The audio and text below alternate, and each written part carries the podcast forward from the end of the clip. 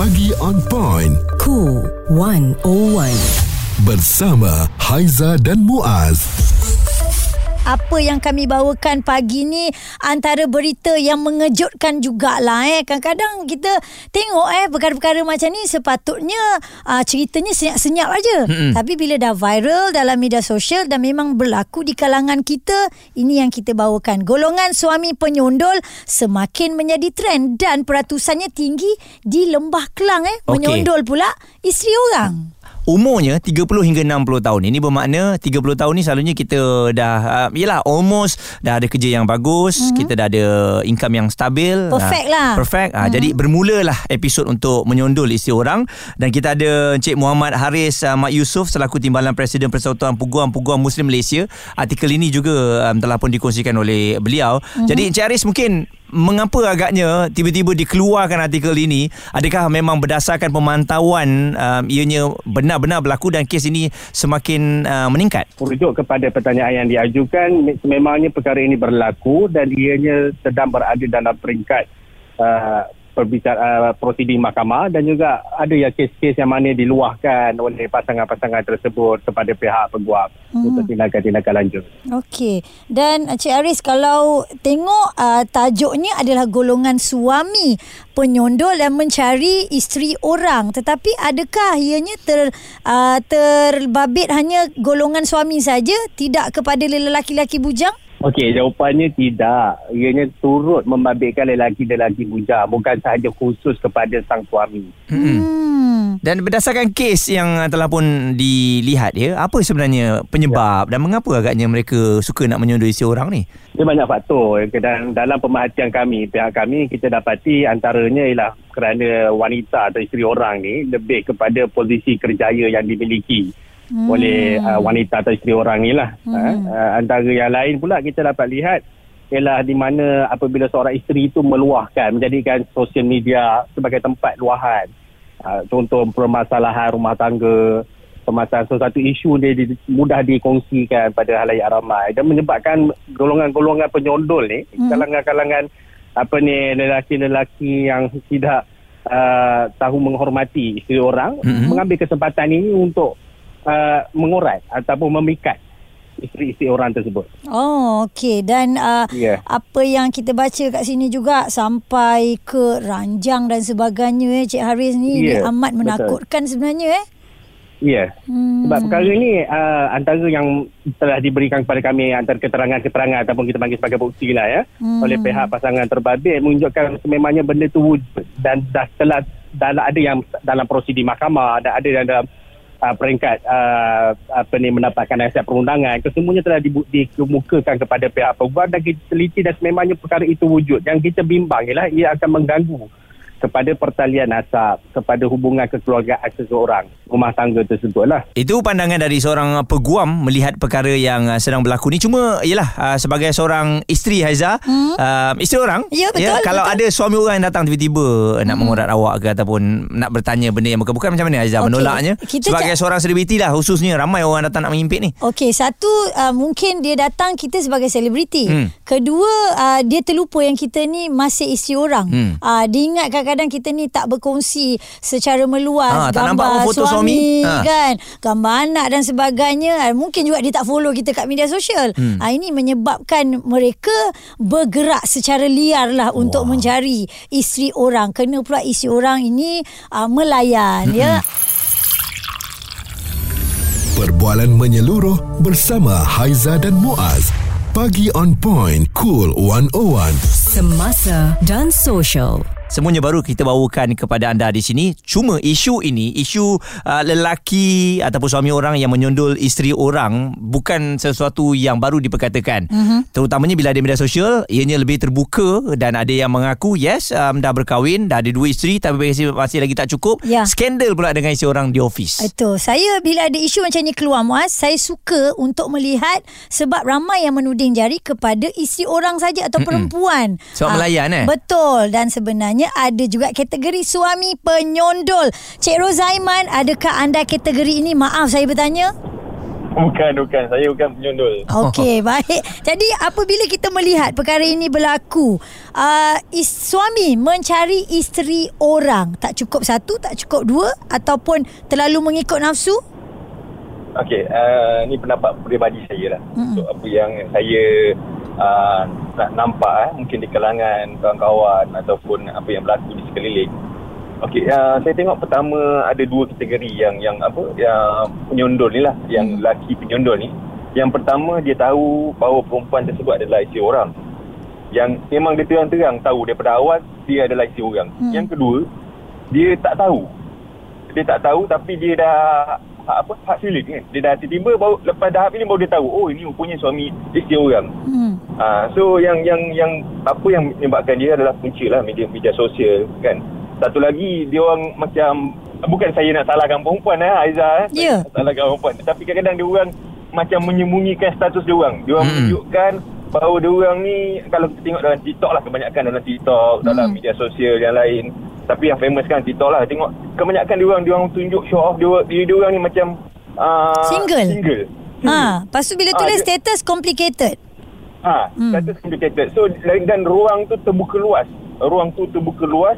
So uh, mungkin uh, si lelaki ni uh, apa tu berminat tetapi dia dapat tahu kemudian lah dia dapat, tapi dah dah, dah yalah apa apa attention yang yang sebenarnya si perempuan ni cuba menyembunyikan status lah. Yang tu yang, yang yang yang untuk ber, berkenaan dengan kategori lah. Mhm. dan juga apa yang apa yang kita tengok yang sebenarnya satu media sosial. Yang kedua pekerjaan. Kebanyakan sekarang ni banyak perempuan-perempuan yang berkejaya bekerja kan? Uh, so dia kalau kita tengok balik berbalik kepada uh, agama lah misalnya kan. Hmm. kalau kita tengok apa yang sepatutnya dia orang ni pergi kerja dia orang tak dressing yang yang melampau sangat kan? Hmm. Menarik perhatian. menarik perhatian. Sepatutnya uh, pakaian yang segitu untuk lelaki kan? Untuk suami lah. Maksud dia untuk suami. Tapi dia orang berpakaian begitu kadang dia orang dekat rumah ni kan uh, bukan kata isteri saya lah saya dah berkahwin mm. dah ada anak tiga orang so uh, saya takut benda tu berlaku di, di dalam keluarga saya sebenarnya Ni kalau awak cakap ni ramai uh, wanita marah ni dia Ah. kata dia bersiap bukan untuk orang lain untuk Ah, diri dia. Tak payah wanita kat luar Oh, saya wanita ni pun. depan saya Ah, pun marah juga ni. Maksudnya takkan Ah. kita nak Sebab keluar tak cantik Saya pula. rasa lelaki penyondol ni yang tak bersiap pun dia nak nyondol. Ha, saya setuju apa Muaz cakap. Ha. Kan, betul ha, tak? Cik Rozaiman. Tapi kalau dia kalau dia tak tahulah bagi saya lah. Saya eh saya tak setuju dengan lelaki penyondol ni. Pertama saya sendirilah. Hmm. Kalau saya ada skandal lah. Kalau saya ada skandal pun saya kalau kalau saya tahu dia isi orang, saya automatik saya akan tie and break. Ya, betul. Uh, se- sebab apa? Dia adalah isi orang dan kalau macam mana pun tetap bersalah. Mm-mm. Si, uh, si lelaki ni tetap bersalah sebab dia berkawan dengan isi orang. Yap. Kalau dia kalau dia pilih katalah janda ataupun uh, apa ni uh, single Mm-mm. yang yang belum bujang, dia berkahwin dia kantoi lah dengan isteri dia. Kan? So dia dia, dia ada hak untuk kahwin lain betul tak betul. Dia ada hak untuk kahwin lain. Tapi kalau dia kahwin dengan isteri orang untuk apa attention dia? Hmm. Kan? Dia memang tak boleh kahwin dengan isteri orang pun. Memang jelas uh, kalau anda menyondol isteri orang ataupun mm-hmm. suami orang ni dah tahu dah tak ada ke mana pun dia akan pergi sebab dia adalah hak orang eh kecuali anda nak meruntuhkan rumah tangga dia. Yap. Inisiatifnya mm-hmm. itulah dia nak membuat sesuatu yang tak baik ke atas isi orang. Aha, okey. Jadi ada lagi persoalannya Muaz katanya nafsu tinggi punca bini orang ni juga Mm-mm. melayan suami orang. Responsif menyeluruh tentang isu semasa dan sosial. Pagi on point bersama Haiza dan Muaz. di Cool 101. Golongan suami penyondol semakin menjadi trend uh, dan ini merupakan laporan yang telah pun dikeluarkan hasil daripada beberapa kes uh, melalui uh, yang dibicarakan di mahkamah ya dan di Lembah Kelang juga merupakan antara kes yang paling tinggi umur lelaki ini antara 30 hingga 60 tahun dan ianya amat merisaukan kita. Okey dan kita ada Hana. Hana Aizan nak tanya eh bila ramai yeah. uh, lelaki yang mengatakan perempuan ini ataupun isteri orang ini yang mengundang suami orang untuk menyondol isteri orang. Ah, panjang pula dia punya ni kan. Jadi Hana sebagai seorang isteri, adakah Hana bersetuju dan juga adakah sebab nafsu tinggi juga punca si isteri ini pilih untuk melayan penyondol yang bergelar suami orang? Uh, saya setuju sebenarnya. Uh, nak cakap pasal melayan ni sebenarnya boleh terjadi uh, di antara uh, berpunca daripada pihak lelaki ataupun perempuan itu sendiri. Hmm. Um, sebenarnya benda kalau tak bertepuk tepuk pasangan takkan berbunyi. Uh, jadi sebenarnya benda ni memang uh, me, uh, kata kena mengambil faktor kedua-dua belah pihak sebenarnya. Takkan terjadi benda tu, it takes two to tango, right? So, Hmm. ya, yeah, tepuk sebelah tangan takkan berbunyi. Memang dua-dua pihak sebenarnya terlibat. Hana sendiri pernah mengalami keadaan ni uh, kalau lihat apa yang awak uh, bicarakan ini seumpama macam pernah melalui sesuatu? Ya, saya pernah melalui benda yang saya kira agak nightmare. Mhm. Saya dah tujuh tahun, anak seorang.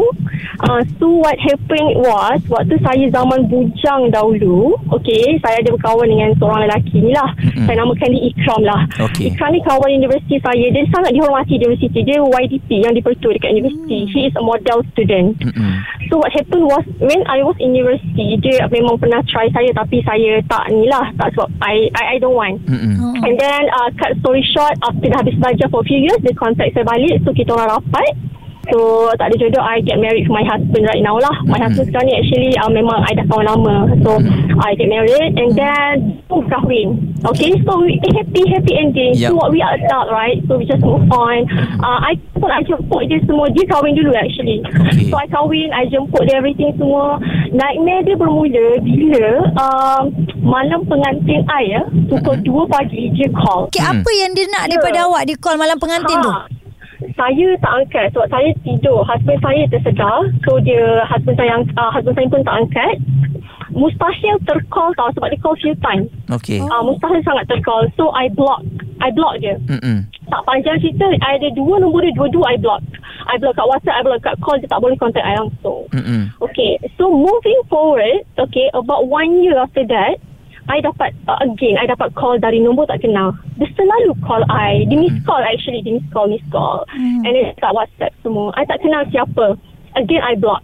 I block, uh, but hujung-hujung, I think dia tak tahu kot yang kat WhatsApp ni, kalau kita block dia, dia tak boleh view apa-apa pasal kita tapi we still can view dia orang punya details like Hmm. gambar lah dia punya last status uh, last scene semua so bila I dah block dia few days after that uh, I realise dia tukar dia punya profile picture ke gambar Ikram ni lah Hmm. again dia orang yang Seolah-olah nak sama. membagi tahu awak at- itu adalah dia.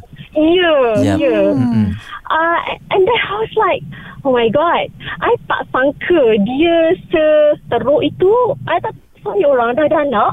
And I pun has, isteri orang, I dah ada anak. Dia tahu I dah kahwin. I was like, okay, I buat dia and then I I talk sampai kat situ je. But few months after that, dia, again, dia contact I guna nombor lain. I tak kira, dah tak terkira berapa puluh nombor dia I block. Hmm, ja- jadi apa Okay. yang berlaku Hana? Adakah awak um, menerima kehadiran dia? Tidak, tidak.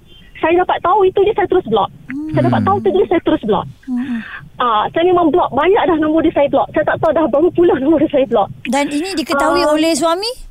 Tahu, suami saya tahu. Sampai sekarang dia masih mengganggu saya. Dia masih WhatsApp saya. Dia masih call saya guna nombor-nombor yang berbeza. Dan semua saya dah block. Okey. Ah, cuma ada sekali dia mungkin dia pun rasa penat agaknya asyik kena block. So dia terus WhatsApp saya, dia tak miss call tak apa, dia terus WhatsApp saya, dia cakap uh, this is Ikram. I want to apologize for everything I've done, blah, blah, blah, semua. I was like, okay, again, we are adult, right? Just Mm-mm. moving forward. So I was like, uh, okay, I said, "Okay, it's okay, just, just don't do it again lah. It's not nice, right? It's not proper, okay?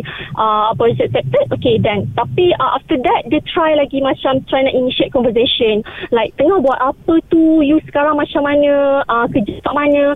But I tak, I tak reply. I tak reply. Okey Hana, Ah, saya then- rasa Hmm. awak dah buat satu tindakan yang baik kerana awak Hmm. tak terjebak dalam percintaan Betul. ini. Kalau awak melayan tu- Ya, awak dah bergelar Confirm orang. Ha ah. Betul. Alhamdulillah lah orang cakap betul lah orang kata uh, pintu-pintu kecurangan, pintu-pintu kemaksiatan ni sebenarnya uh, is there, is there. Actually it's up to us whether kita strong ke tak nak tepis Setuju, sebenarnya. setuju. Uh, Hmm. Macam saya dengan husband Alah suami isteri Lidah pun segi Saja suami isteri right Hmm. Tapi Alhamdulillah so far Saya tak pernah pun Bila saya ada masalah dengan husband Rasa macam nak cari Dia nak meluah Alhamdulillah saya tak pernah ada rasa macam tu Alhamdulillah. Satu tindakan yang baik yang bijak untuk kita mengelakkan daripada kita berada dalam kancah ini Muaz ya tak kira anda suami orang anda isteri orang. Ini kalau berlanjutan lagi, saya rasa kalau dua-dua tak kuat iman, Mm-mm. akan ada perkara yang lebih buruk akan berlaku. Okey, dan uh, kebetulan tadi Ustaz Haryanto bersama dengan kita kan. Mm-hmm. Jadi kita tanya pandangan beliau uh, bagaimana untuk menguruskan situasi ini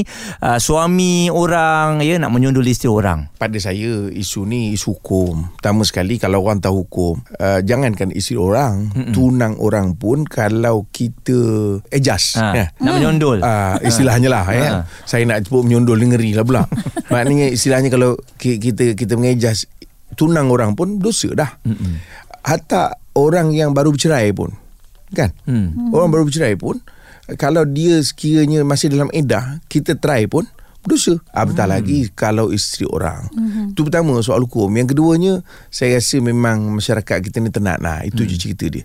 Baik isteri orang, baik yang bukan suami orang. Hmm. Maksudnya dia laki-laki yang belum berkahwin hmm. tetapi dia nak try juga isteri orang. Hmm. Jadi saya kata itu menunjukkan masyarakat kita tenat. Hmm. Yang ketiga saya ingat uh, kena ada satu awareness dan juga pelan tindakan lah daripada kita punya institusi-institusi yang ada. Hmm. Tak kira apa benda pun, bukan mesti institusi agama je Aizah. Ya. Termasuk institusi kekeluargaan. Kerana ini sebenarnya adalah musibah yang berlaku kepada masyarakat kita yang akhirnya merosakkan rumah tangga dan saya tak nak menyentuh soal undang-undang kerana sebenarnya undang-undang ni wujud. Saya rasa awareness ni perlu diangkat berkaitan dengan undang-undang kerana orang tak rasa benda tu sebenarnya satu perbuatan yang boleh di-charge di bawah enak menjenayah kalau tak salah saya. Yep. Dia punya dia, dia punya akta dia. Mm-hmm. Hatta dalam mahkamah syariah sendiri pun dia ada akta dia. Semoga menjadi pengajaran untuk kita. Mm-hmm. Um, jangan lakukan perkara yang dah tentu-tentu kita Yap. nampak haramnya di situ. Betul, semoga kita dilindungi. Kalau kita tak nak hak kita diceroboh, kita jangan ganggu hak orang lain. Suara serta informasi semasa dan sosial bersama Haiza dan Muaz. Pagi on point. Cool 101.